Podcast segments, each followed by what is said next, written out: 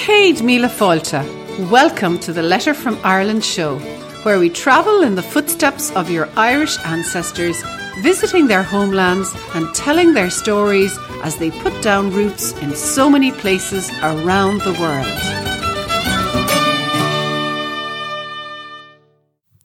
Hello and welcome to the Letter from Ireland show, Series 4, Episode 8. We hope you're well wherever you are in the world today Tá fáilte romhat, which means you're very welcome, and it's great to have you with us. Mike and I are both Irish and live in County Cork in the south of Ireland, and from here we write a weekly letter from Ireland. And we also run the Green Room, an active membership community helping those searching for their Irish ancestors. Now, the letter from Ireland has been going out to thousands of readers over the last five years. And as you can imagine, there's a lot of correspondence back and forth between ourselves and the readers of the letter. Now, many of the readers on the letter share their Irish family history with us. And one question that's often asked is what living conditions were like for their families in Ireland and maybe what it was like for them in the early days of their emigration to a new country. To answer these questions in today's show, we're off to visit two tenement houses. One here in Ireland, in Dublin, at 14 Henrietta Street, and the other tenement house across the water in 97 Orchard Street, Lower East Side of New York City. Now, what was a tenement house, you might ask? Well, as we discovered doing the show, a tenement house is a large house where the rooms are divided into several small, partitioned off apartments this is to provide accommodation for many families who then live in very close proximity, and of course, this often led to dire health and sanitation problems. Mostly the poor ended up living in these very cramped conditions in tenement houses. The tenement houses we visit for the show at 14 Henrietta Street in Dublin and the Tenement Museum at 97 Orchard Street in the east, lower east of New York City. These were both classed as tenement houses but had very different beginnings, and I'll explain more. The Irish house on Henrietta Street in Dublin has been inhabited and was inhabited for over 300 years. But it did not begin life as a tenement house, quite the opposite, in fact. It had aristocratic beginnings as a grand townhouse built in 1748 for the Right Honourable Richard Lord Viscount Molesworth and his wife, Mary Jenny Usher. And this then was turned into tenements in the 1870s and remained like that until the last family left as late as the 1970s. Now, over in New York, the New York tenement house was purpose built for a large number of families right from the beginning. And it was subdivided into small apartments to enable many families to live together in their own separate apartments, but sharing facilities with one outside water tap and a few outside toilets. Many of our ancestors as you know, travelled to America and arrived in great numbers from the mid 1800s and many of them arrived into the port of New York. This was a major port for emigrants, and significant numbers stayed on in New York. One of these families was Joseph and Bridget Moore. Now, we're going to discover a bit more about them today. They arrived here after the famine in Ireland in the 1860s. I'm sure many of your ancestors did too.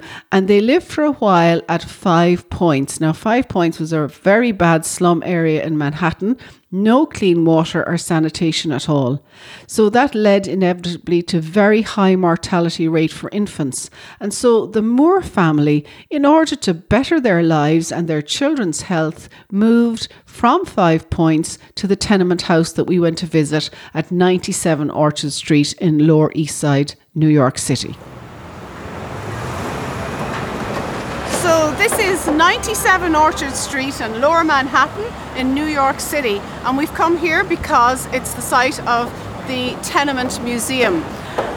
This whole area in the 1850s, New York City, had an influx of people, migrants coming here to live in the city and that gave rise to the growth of tenements, which were buildings really cheap accommodation for people where they were piled in maybe I believe in the tenement museum here there were 22 families with two storefronts at the front and really people were crowded in here with very low facilities available to to them.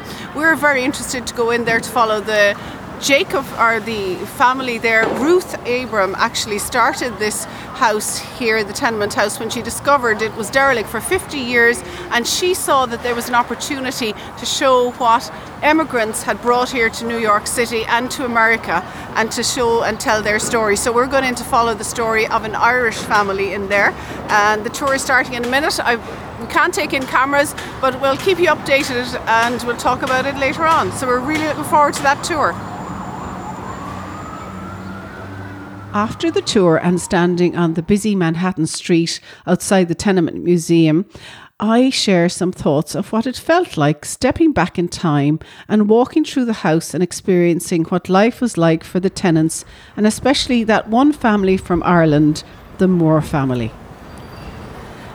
Well, Mike and I have had a most interesting experience in the tenement museum behind us.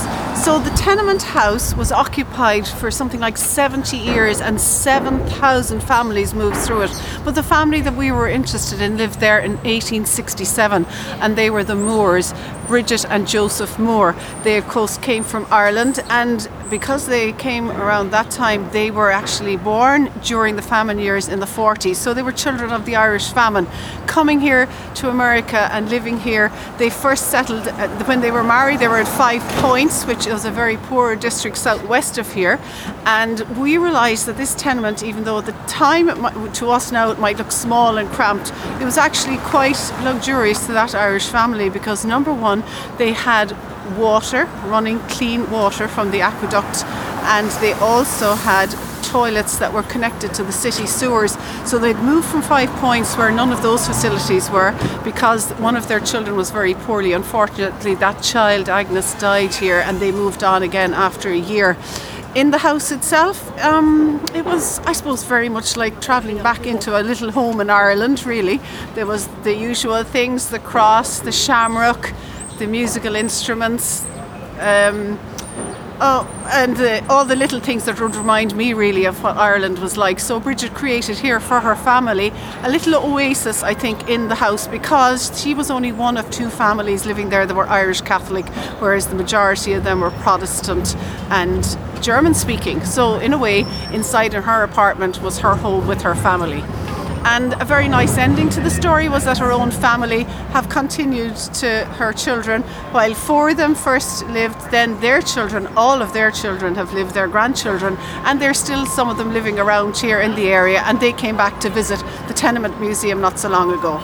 So there you go, another family, another life, and new opportunities for people. And as the director, I think, of the building mentioned, this was a building for hope, where people came for new dreams and a new world and America provided that for them. Census records and employment records filled in the details of the Moore family for us. And history, of course, tells us too that the Irish over the next two generations began to prosper in America and went on to rise up through the ranks of society. A major part in this progress was the fact that they could vote while others could not. Mike and I experienced the pride the city takes in honouring its Irish past, especially on St. Patrick's Day, and that was the weekend we happened to be there. And green is then proudly worn, and the impressive skyscrapers are green just for that night. When we got back to Ireland, we knew we had to visit the Tenement Museum in Dublin. So, as part of our tour there on Henrietta Street, which by the way, is only a few minutes' walk up from the main street in Dublin, which is O'Connell Street. And when we got to Henrietta Street, we spoke to David, our guide for the tour that day. Here, David gives us a history of the times and the house on Henrietta Street. Thank you, Karina. Nice to meet you. David, we're here at 14 Henrietta Street, and this is a very unusual building. Can you give us a little bit of the history before we take a tour around? I'd be happy to. Um, we're on Dublin's earliest Georgian street. So, although it's quite a broad street, it's a very short street. Developed initially in the 1720s, and this house dates from 1748. So, it's one of the last houses on this street to be built. Only 15 houses on the street and it was developed by a man called Luke Gardiner, who was a property tycoon in his day, a member of parliament, and a private banker. And he lived on this street himself in the 1720s and 30s, and he wanted to have the ruling elite as neighbours. So he built it with that in mind. So this was a very classy street back in the day. This was the classiest street in Dublin during the, its heyday. Yes, absolutely. Okay. But things changed, and the Act of Union, I believe, brought change in politics and change in the scene here at this house. It did. It, it, it uh, brought huge changes to this street, to Dublin generally, and uh, specifically this house as well. And the ruling elite all uh, vanished really. Many moved to, to Dublin because uh, Parliament ceased to take place in Dublin. So they, they, they moved from Dublin off to London after 1801. Exactly, yes, yes. And what occurred, uh, what filled the vacuum was the legal profession because during the 1800s, early 1800s, the King's Inns, which is at the end of this street, is that large cut stone building for the training of barristers was developed.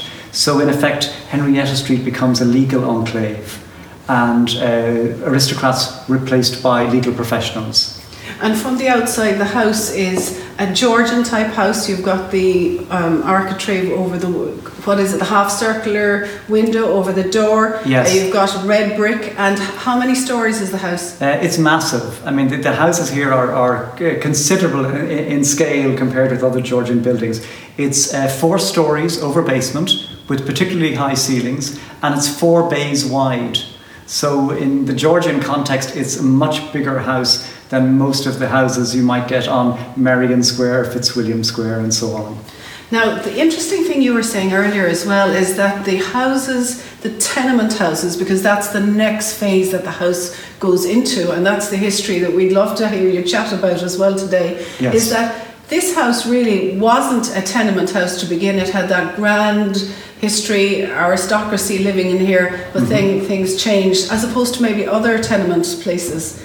Exactly. So it started be uh, the initial uh, original uh, family that lived here were the Molesworths, uh, Viscount uh, Richard Lord Molesworth and his wife Lady Mary, and they were followed by a succession of titled people, baronets and viscounts. So for the first fifty years or so, it was the ruling elite of Irish society who lived on this street and, and in this house. And then, as we were saying, things begin to change with the Act of Union quite dramatically.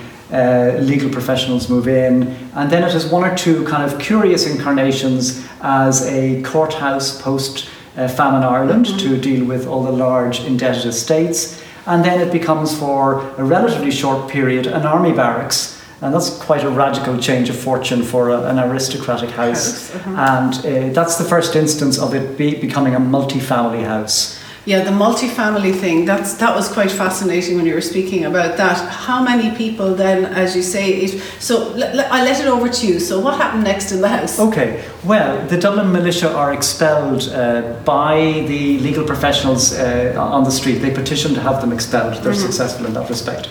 And that brings us to 1877 when a Dublin businessman called Thomas Vance buys number 14. He's multiple business interests. He's not really a career landlord like a lot of the others. And he systematically subdivides the house into 17 flats.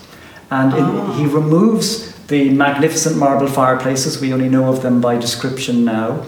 And he inserts a, a range and an oven in each of the fireplaces and creates 17 discrete flats we understand that he was probably offering uh, well meaning, decent accommodation to lower income families at that point. And of course, there would have been a lot of lower income families. If you're talking about the 1870s, we've passed through the famine era exactly. and quite a lot of numbers of people leaving the land and emigrating. Exactly. But yeah. also coming to live in the capital city. That's it. I mean, Dublin, in terms of the population, is, is exploding to some degree because of the uh, displaced people from rural Ireland. And like you say, many obviously emigrate. Uh, over a million die of starvation. But Dublin begins to expand, and Thomas Vance and other landlords are uh, trying to, to um, maybe meet that need, uh, and obviously they have profit in mind as well. And by the 1901 census, how many people, how many families are living in, in 14 Henrietta Street? By in, uh, the 1901 census tells us that there were 17 families and that there were 87 people living in this house.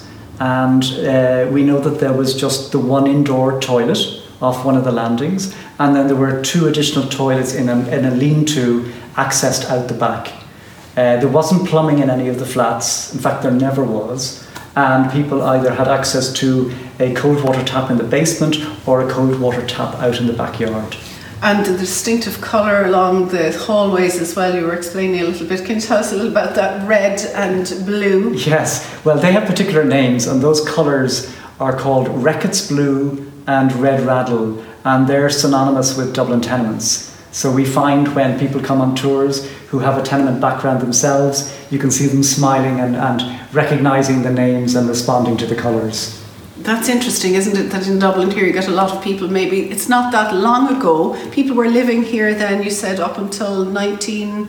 Late, late 1970s, and we, we quite regularly get people on tours who have a strong tenement background themselves or who have even been born in this house.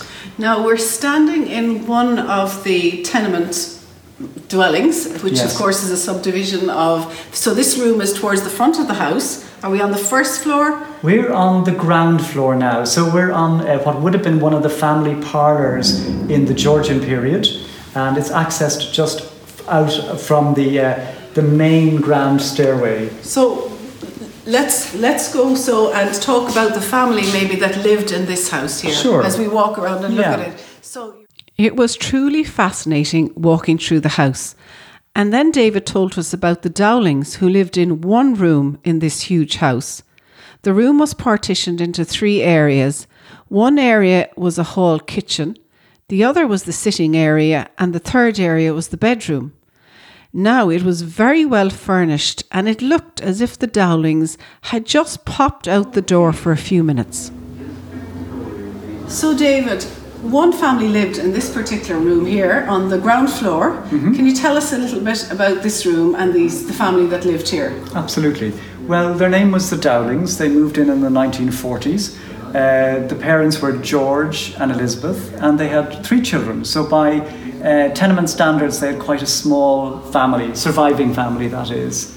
Surviving being the operative word there. Yeah, well, we understand that uh, Elizabeth had quite a few pregnancies, but only three surviving children. So, this room here that we've just walked into is their reception hallway, kitchen. Yeah, it's kind of all- of that. I mean, the, you'll see straight away that there, they are partitions are in place, and these were a feature of all the flats. These relatively low-level partitions, and people came straight into the kitchen area. Uh, there is the gas cooker behind me here. Uh, gas came into most of the flats in the 1920s. We've got the gas meter as well. But no sink. No sink, yeah. People look and they see uh, a cooker and presses and products and think, oh, you know, this is quite a well equipped space. But when you look for a sink, there's no sink because plumbing never came in. So even in the late 1970s, the residents were relying on one very unreliable indoor toilet. We know that water pressure was really bad, it took the whole night for the cistern to fill up. And of course, for cooking and for bathing, there was no facilities at all. So the people used to go outside to the, the cold water tap, bring up buckets of water, boil the water, and then, of course, dispose with it afterwards. So quite a degree of hardship beyond what might Yeah. one gets a sense uh, straight away. So, why don't we have a look in here? This was their main uh, kitchen, dining. I see a bed in a bed. Yes, so the family, like I said, were George and Elizabeth. Uh, George, the father, contracted tuberculosis, a big killer in inner city Dublin.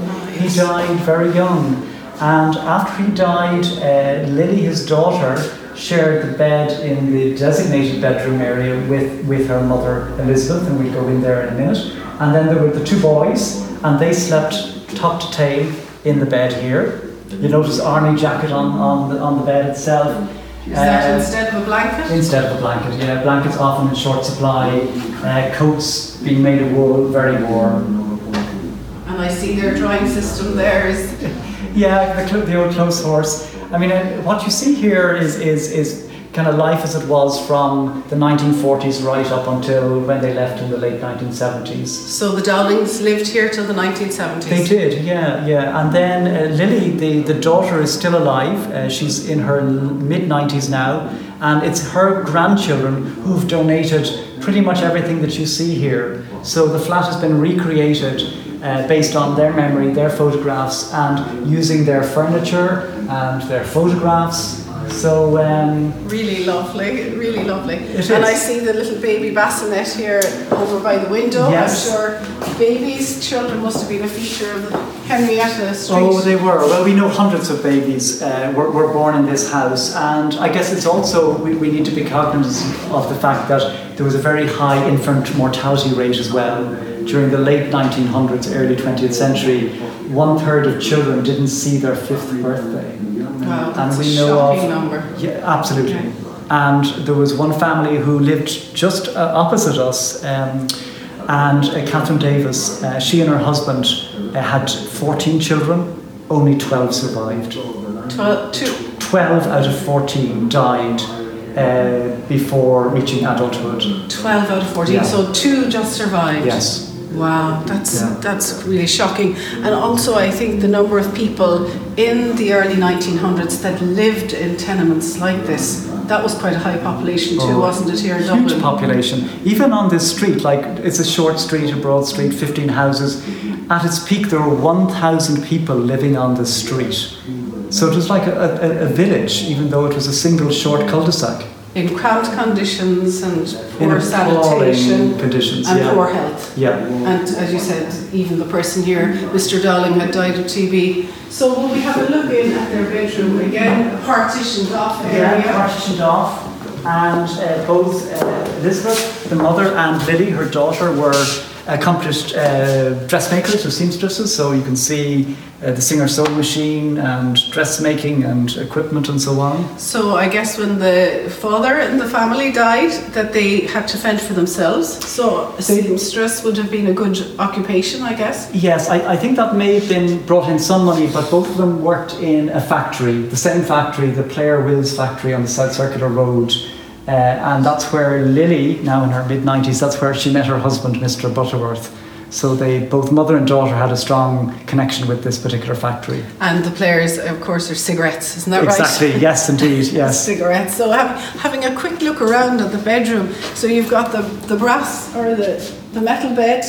Yes, again, a rather sort of posher version than uh, what one might have seen in, in uh, sort of the peak tenement period because of the brass finials on it. Uh, but metal beds were kind of the, were the norm, and even during the tenement period, if people had a bed, it was usually a metal bed. Of course, what was happening is that huge numbers of people were sharing the same bed. And the flat we visited earlier in the basement, we know that there was 11 children, two parents, and they only had two beds between them. Well, that flat in the basement gave me shivers. I must say, it's it's really really horrific. You said that was 14 feet, really underground, very cold, very damp. Yeah. And yeah. uh, one of the stories I think that you, you mentioned was that one of the boys who lived in a flat next door here, yes, his mum said he survived because he was born in the summer. yes. He, he, the family moved to just the other side of this wall, but What were he- their surnames again, their, David? their surname was Brannigan. and they were born, or Peter Brannigan, who's now 79, he was born in that basement flat. And like you, like I was saying, his mother told him years later that she felt the only reason he survived was because he was born during the summer and not the winter, because the conditions were so appalling. It was like being in a cave. Well, David, thank you very, very, very much for bringing us around the Dowlings house here. And they then moved on and left and moved out of the city and were moved out to houses that were built.